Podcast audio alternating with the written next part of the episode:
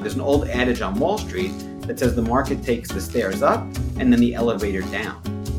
We've proved yet again we can protect ourselves and we can get out of the way and avoid the bulk of this damage. Because the faster I'm out of a trade, the faster my capital is free to find the next opportunity that hopefully will be the big winner. You're listening to Last Week in the Market, the podcast for self-guided independent traders. Hey everybody, thanks for listening to the podcast. I'm Sean Vincent. I'm the voice of Last Week in the Market. Soon we'll be joined by Adam Sarhan. He is the brains behind Last Week in the Market. Adam is the author of the book Psychological Analysis. He is a Forbes contributor. He is the creator of the AMPD investment trading strategy. That's AMPD. Adam spends lots of time researching the market, and he shares actionable trading ideas on his findleadingstocks.com newsletter for his subscribers. This podcast is designed to help self-guided independent traders better understand Adam's AMPD trading strategy, and it's good for any trader trying to better understand the market. Right now, for AMPD traders, the fence is king. The traders are mostly on the sidelines, but they're not checked out. Adam says for AMPD traders, waiting is watching. It's time to keep your watch lists tight and be ready to pounce should market conditions change. But before we get to all that, remember that in the market, the past does not predict the future. No results are typical, and there is inherent risk when trading in the market. This podcast is for educational purposes and does not constitute financial advice. It's the week of October 30th, 2023, and here's what happened last week in the market. The week started out strong. We were on the lookout for a new follow-through day, but our hopes were dashed when the market slid steeply for a couple days in a row. The AMPD trading system has a strategy for making money when the market's going up and when it's going down. Members have asked Adam if now's the time for shorting, and he'll give us his answer in today's podcast. I've watched the market this week, as I do now, as we've been working on this project together. And at different points in this week, I was pretty confident we were going to have like three different conversations, right? At the beginning of this week, I thought, great, this would be an opportunity to talk about shorting stocks and how the AMPD trading system works when the market's going up and when it's going down. And then all of a sudden, the Russell started doing pretty good, and some of the small mid-cap indexes were showing signs, while the NASDAQ was just taking the elevator down. And I thought, okay, we'll talk a little bit about the great mini rotation, and we'll talk about, okay, we're looking for the beginning of maybe a rally on the Russell that's been suffering this year, looking for a follow-through day there. And now it's noon. It's almost 1 o'clock on Friday. There's 3 hours left in trading. The Russell's down. The NASDAQ's going back up. What's going on, Adam? So a few things, Sean. Number one, during these corrections and or bear markets, pullbacks, whatever word you want to use, you see a lot of wild swings.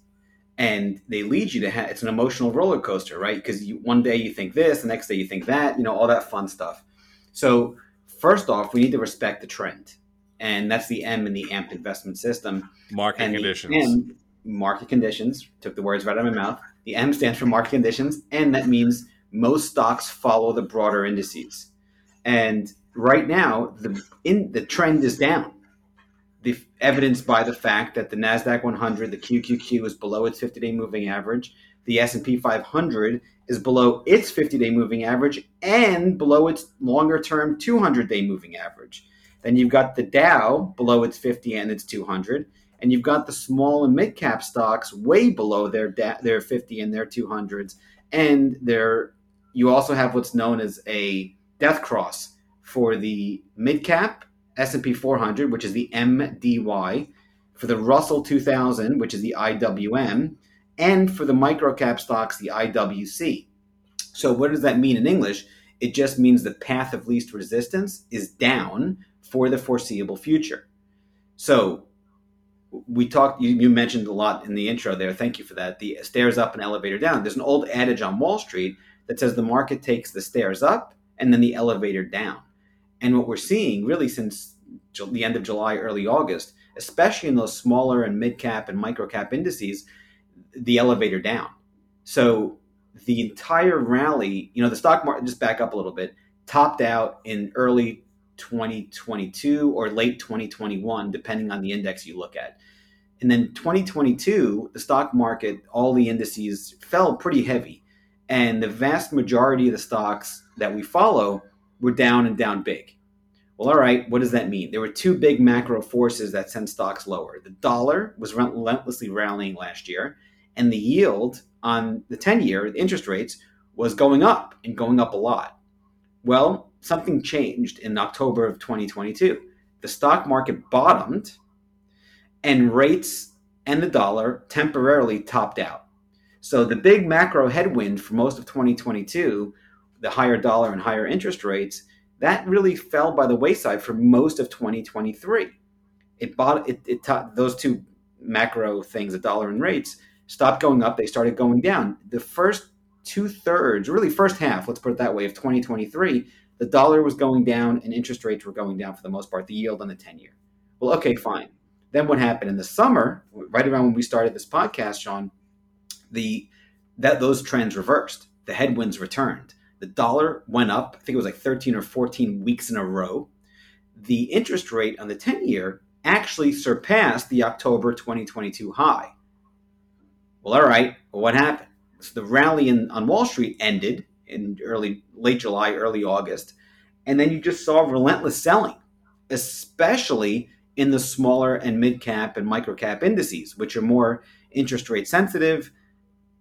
And there's another element of the market that I'll talk about later, which is the Magnificent Seven, that the big cap tech stocks, the vast majority, I'll talk about now, here you go. The vast majority of the gains this year on Wall Street have been from the Magnificent Seven, 7 to 10 big macro, big mega cap stocks, mainly tech stocks. Well, they don't reside in the small and mid cap indices. So all year, those small and mid cap indices have been lagging and lagging woefully. And what happened just now in October is the small and micro cap indices undercut their October 2022 lows and literally erased all the gains in the last year. So the dynamic has shifted now from one where we thought we were in the early stages of a new bull market to like, hold on a second here, especially if you take out those Magnificent Seven, we could be just a big bear market rally for most of this year. And now we're resuming the downtrend and we could have another leg lower on Wall Street. Well, here's what I'm looking at. I'm looking at like the NASDAQ's been the leading indice. That's where the Magnificent Seven mostly reside, right? These tech stocks. Yes. And I'm looking at the chart. July 31st, there was a peak. And then we started the slide that happened through the fall, right? And what I'm noticing here is it's gone down to a low and then tried to get back up. But in, a month after July 31st, August 31st, we peaked again, but not quite as high as we had been on July 31st. And then we fall. And then at the end of September, we're lower than we were at the dip in August. And then it tried to rally again. October 11th, it reached another peak, but that wasn't quite as high as it was in August 31st. And now we slipped down and we've surpassed every low we've had since the peak in the summer. So the highs are lower than the last highs and the lows are lower than the last lows. That's a trend, right? Yeah. So Sean, you helped write the book, so you know for sure, but the definition of an uptrend is a series of higher highs and higher lows. The definition of a downtrend is the exact opposite. It's a series of lower highs and lower lows. And as you so perfectly observed right there, is right now, since July, we've had a series of lower highs and lower lows on just about all the indices. So the three major ones that we follow, that I follow at least, is the NASDAQ 100, QQQ, the NASDAQ Composite, and the S&P 500. Now, we're waiting. Where are we right now? Well, we have to acknowledge that the bears are in control of this market. We've had pretty much a defensive stance for most of since this podcast began, for the most of the last 3 months, notwithstanding a few small windows where you had a little follow through day in early October, but we still were mostly defensive, but trust but verify. I think that the word I used was cautiously optimistic, and that abruptly failed. So we've been mostly defensive since the end of July, early August, and that served us very well. Actually, in the weekend report on Find Leading Stocks this weekend, I'm going to be showing a mailbag where we've had a lot of readers write in saying, thank you, Adam, for keeping us safe and out of harm's way. Because I know there's a lot of people, there's a lot of damage out there. And our job is twofold. Number one, to be in harmony with the market, not harmony, but in harmony. And that means to stay aligned with the market. So the job is twofold. First off, protect our capital when things aren't going well, i.e. defense first, the D in AMPT. And then the second job is make sure we're there when things go well. And our job as investors and to be aligned with the market is to make sure that we can do that job. And thankfully, we've done that job very, very well this year. Well, we've been doing this job very well since I started writing in 2004. But again, you know, that's our job. And we've done it. We've proved yet again, we can protect ourselves and we can get out of the way and avoid the bulk of this damage. And that, Sean, is so incredibly powerful, because if you can get out of the way early, like we did, you protect your mental and physical capital. So when things turn around, you're there to pounce on it. And the biggest money's made after these declines. Throughout history, if you look at market history, and I'm a student of history, I love market history specifically, you see there's normal, you see big pullbacks, you see corrections, you see bear markets. Think of that as a red light. After every red light, you get a green light. Big roaring, rip-roaring bull markets, huge rallies, trading windows, whatever word you want to use to describe it. And they always follow the bear markets. They always follow the corrections. So for now, I still am, no question, super defensive, because there's just relentless selling going on right now. We had a day one of a follow through, day one of a rally attempt yesterday on Thursday, and that failed because right now the Russell is, the IWM is below Thursday's low, the micro cap, the IWC is below Thursday's low, and the mid cap, the MDY, is below Thursday's low. So even, you know, you tried getting a rally attempt in the smaller indices, which have led on the way down, they might lead on the way up, but they can't even rally for more than a day or two. So this is just a time where I urge people to just defense. Think of a big hurricane, Sean. We both live in Florida. We've been through our fair share of hurricanes. If you want to stay dry, that's your objective. You don't want to go outside when there's a hurricane. You know the storm's going to pass. Same thing on Wall Street. If your objective is to make money, which it is for us, we don't have to be involved all the time. This too shall pass. It always has in the past. And unless if some major paradigm shift occurs that I'm not aware of, it'll likely, not 100% guaranteed. Nothing's 100% guaranteed, right, but most likely will continue to do that again and again and again. But we talked about asymmetric risk last week, and the AMP trading strategy is designed to allow you to test the waters and get in when things are starting to move up. You have criteria for when you see that green light, and then with the power of sell stops and deciding in advance how much you're willing to risk and when you want to be out of a position, then you can lock in gains that way. So a couple of things you said there, I want to bring in the psychological analysis side of things, right? That's the title of your book, Psychological Analysis. And yes.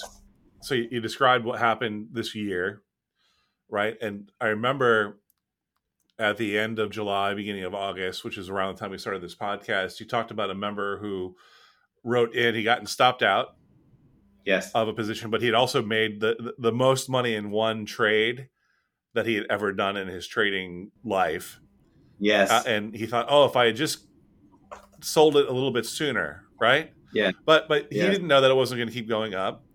And so he gave up a little bit at the end, and he'd given up a little bit at the beginning of the rally because he waited to see the follow-through day. He waited for the advanced entry point, and then he moved into the position. You call that enjoying the bulk of the move. Yes. Right, but what I wanted to get to is there's a little bit of this remorse that, okay, I stopped out and that's over. But right now, I'll bet you he looks back and think, gosh, I'm so glad I stopped out because look at all the carnage that I missed on the way down. Yes. So talk about psychology again. You talked about how over the last month and a half, we've seen a couple rally attempts. We've actually had a couple follow-through days, and you're still mostly defensive, but you're testing the waters. There were days where after follow-through day, there were some stocks that broke out. They were ripe for an opportunity. You move in. I know on my little chart where I keep track of things I'm interested in, all those would have been stopped out if I had bought them, right? Right, right. But we don't feel bad about that because those could have been the beginning of a new rally. It turns out that it was just a bear market rally, right? Yeah. And we're still going down. But the point is, we don't feel bad about that because that's the strategy. That's the trading strategy. We didn't go all in on those days. You start feeling the waters. And then when they fail, they failed small.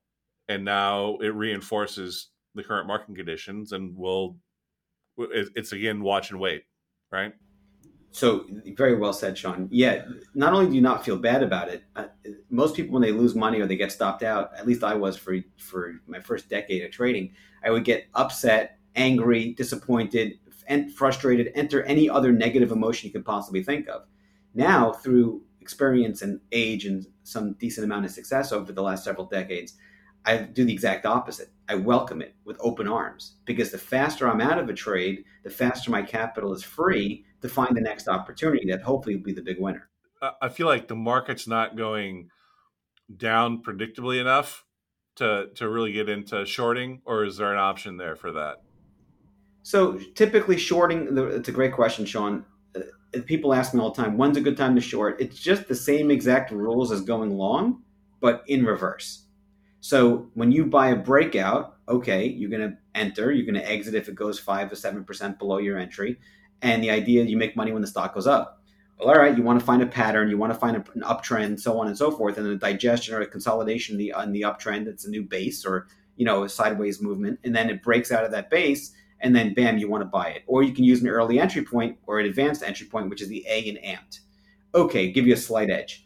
That's the idea of going long. The idea of going short is literally the exact opposite. So you want to find a downtrend, you want to find a market that's going sideways, and then you want to be able to get in, instead of when a downward trend line is broken, which is the early entry point or the advanced entry point, you want to be getting in when an uptrend line is broken or when support is broken. And you could see it rally into a declining moving average, for example, and then begin to roll over. So if you look at the S&P 500, the SPY, you did that. Early October, you rallied into the 50-day moving average.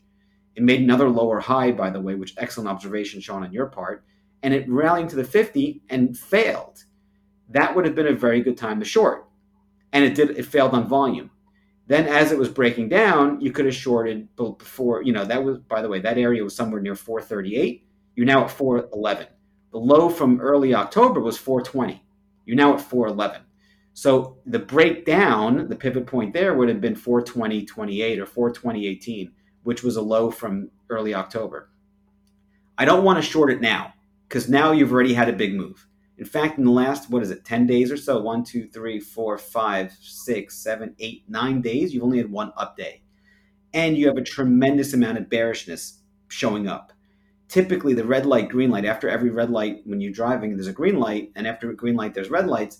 On Wall Street, it's the same thing. After a big move down, like we just had, most likely the market will bounce. Now, it doesn't have to. But it's a game of probabilities, right? Sure, it gets oversold and it pops back up a little bit. Yeah, so I don't want to, just like you don't want to buy extended. If you miss the breakout, you don't want to buy it too extended. If you miss the breakdown, you don't want to chase it and short too extended because a normal pullback, in this case, a normal rally, would stop you out. So if you miss a short, that's fine. I'd wait and then wait for a little bounce, another wedging, another lower high into the moving averages, and then see it roll over again and look to short there. Are you tracking any of that on your Find Leading Stocks newsletter? Yeah, we do actually. So a lot of what we do is we give, it's agnostic. You want to be long or short. You just want to be in harmony with the market. And for now, like the weekend report, I got an early start on it. I'm going to probably get it out hopefully soon in the next few hours. There's a lot of sentiment, which is extremely bearish. And I show you chart after chart after chart. The percent of stocks above the 50-day moving average in the S&P is at some of the lowest levels in years, which typically signals that when that happens, you see it tend to rally and the market rally right afterwards. You've got sentiment, the CNN Fear and Greed Index. If you go on Google and search CNN Fear and Greed Index, you'll see it. And then bam, it shows up in fear. So it's got categories, extreme fear to extreme greed. And back in the summer, I posted it was extreme greed. Well, that's green light. What happens after that? pullback, red light, and now we're all the way back to the fear side of the equation. And then the AAII, the American Association of Individual Investors, has a survey they do for investing, and they say, okay, how many of you in the theme are bullish? How many are bearish? And the vast majority of people are bearish. So a lot of these secondary indicators are lining up where we're getting to extreme levels yet again, plus the fact that the market's already had a big leg down yet again. Like I said this last week in the weekend report, the ingredients are in place for a big 1987 kind of crash. However, the vast majority of time that does not happen. Instead, you get just a vicious decline, and then bam, you get a rip back rally. So for now, we do have the environment very stretched. Think of a rubber band. You're stretched to the downside. We had the red light. You're down significantly this week and this month. And for some of these indices for the year, you've given back all the gains. Some of them are below their lows from last October. So I don't want to go out there and short now. However, I want to wait. And I want to be aware that the environment is very weak. We can crack open, but if we don't, I want to be the contrarian inside of me, Sean, is getting very bullish here because I know it's a matter of time until this rubber band snaps back and we get that inevitable rally that follows these declines. Yeah, and what I've learned is wait means watch. Waiting isn't taking your eye off the ball. Yeah, it's actually more work to be done when you're waiting than when you have positions in and things are rallying and doing great. Very well said. If you want to win in this business or in any business, you've got to be disciplined. You've got to be focused. There's just certain commonalities that successful people share, right? You don't see Michael Jordan picking out and eating 10 cheesecakes every week in his prime and doing a bunch of drugs and drinking a lot and, being blacked out and all that kind of stuff. This guy was focused. And same with Tiger Woods, same with LeBron James, or any of these kind of guys that are ultra, ultra high top 1% performers. These folks win because they're focused, they're disciplined, they show up, they do the work that no one else wants to do, and they keep doing it, especially when they don't want to do it.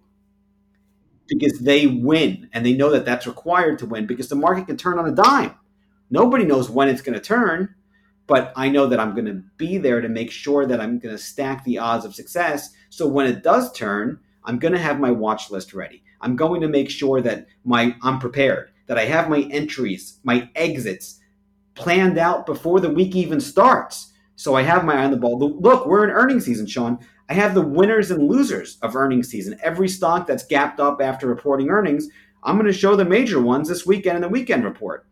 And they're all right there. It doesn't take a genius to find it. You just have to show up and do the work and be there every day in the morning reports, in the pre-market reports, 6, 7:30 in the morning, 6 o'clock in the morning some days I publish these reports. Mm-hmm. I give you the movers before the day even starts because I want to make sure I've got these lists. I share them with people, and I do that every day. I could easily take off and check out and show up again when we get a follow-through day. That doesn't help me. I've done that before, and you end up missing it. You miss it. So in this, you miss it. But if you stay disciplined and you stay focused and you keep your list together, it doesn't have to be 20 hours of work. In fact, I recommend most people stay away from the market all day and only look at it when the markets are closed or on the weekends. It's just a level of discipline and focus that separates the winners from everyone else. And like you said, and like I say, it's one of my sayings, winners win, period. All right, everybody, that's the podcast. Thanks for listening through to the end. It's Monday morning, October 30th, as I'm getting this ready to publish, and most of the indices are up. So it looks like another interesting week on the street. We'll be watching it. Until next time, as Adam always says, keep your losses small and let your winners fly. These folks win because they're focused. They're disciplined. They show up. They do the work that no one else wants to do. And they keep doing it, especially when they don't want to do it.